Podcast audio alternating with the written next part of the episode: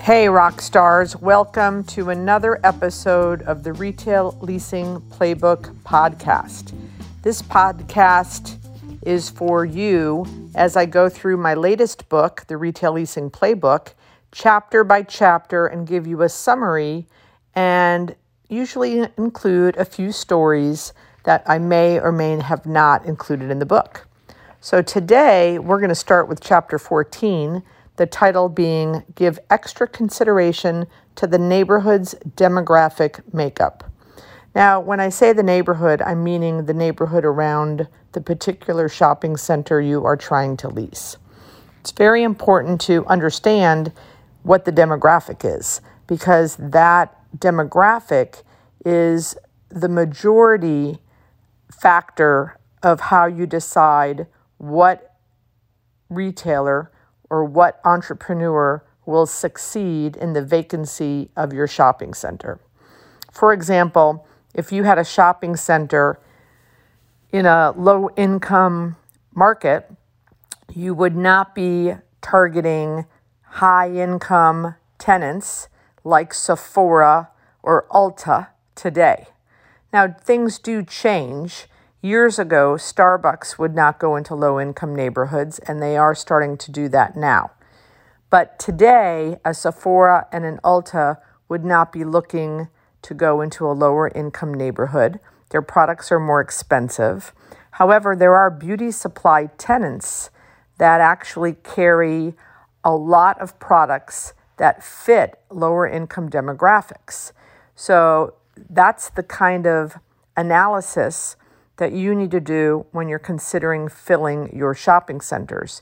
If you're in an older demographic, maybe podiatry and hearing aid places and bagel shops and old fashioned barber shops might be the type of tenants you want to target. And you can figure that out by looking at neighboring shopping centers and seeing what tenants are succeeding in those shopping centers, speaking to those tenants when you're canvassing and seeing how long they've been in the shopping center to give you some ideas of how successful they are. Talking to the tenants, walking through your anchor to see who are the customers. And also, it's important, and I've discussed this before, to visit your shopping center at different times of the day and days of the week. Because I once leased a shopping center in Miami where the demographics during the week were completely different on the weekends. And that really made it hard to lease.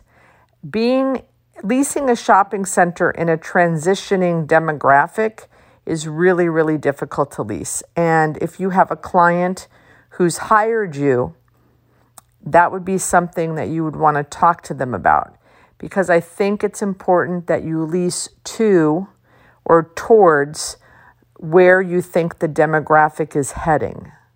So if the neighborhood used to be a middle income neighborhood and it's turning more low income, I think you lease towards the low income. If it used to be younger families and now it's going towards retirees, you lease to the retiree demographic. Um, I also talk about in this chapter that for as long as I've been in the business since 1986, the demographic, the, the way you got your demographics was through uh, demographic uh, systems and tools that are based on 10 year old census tract information. And as you were late in the 10 year cycle of the census tracts, some things that we would use would be postal counts. We would reach out to the post office and get updated postal counts, and that would help add to the 10 year old census tract data to help make it more current. Today, we are very lucky, if you can afford it, to be using geofencing. And geofencing is based on current cell phone data. And I predicted in the book that very, very soon, I don't think any of us will be using the demographic data that is based on the census anymore. Uh, the next chapter, chapter 15, the title is Get the Tenant Mix Right. And this is where they talk about, where I talk about do you have mix, mix matched tenants? So, you know, are the tenants in your property the ones that should be there?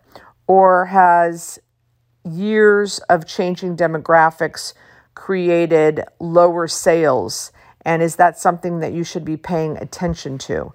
You know, by watching the sales and looking at the future of where the demographics are going and trying to decide um, if maybe you should be proactive with replacing uh, some of te- those tenants. Additionally, the whole impulse destination uh, philosophy is there a destination tenant on the end cap? You know, do you have H&R Block on the end cap and they're only open for 3 months of the year and do you have an elbow space where they would be better served?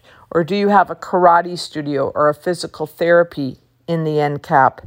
And then do you have an elbow space where, again, it would be better for the shopping center if they were relocated? So, being proactive as you're looking at what are my vacancies? Who am I going to get to fill them? What's going on inside my shopping center? What's going on outside my shopping center? And where is the future going with my shopping center in relation to demographics. So, those are chapters 14 and 15. I hope you're enjoying the podcast. Do me a favor and share that you're listening to the podcast on any social media platform, whether it's Facebook, Instagram, Twitter, or LinkedIn. I'd appreciate it. And please subscribe so you get to know when I drop the next episode.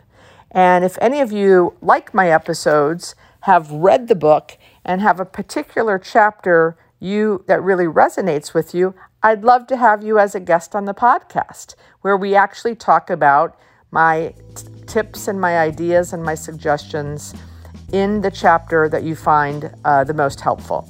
So, thanks so much for listening, and I'll see you next week.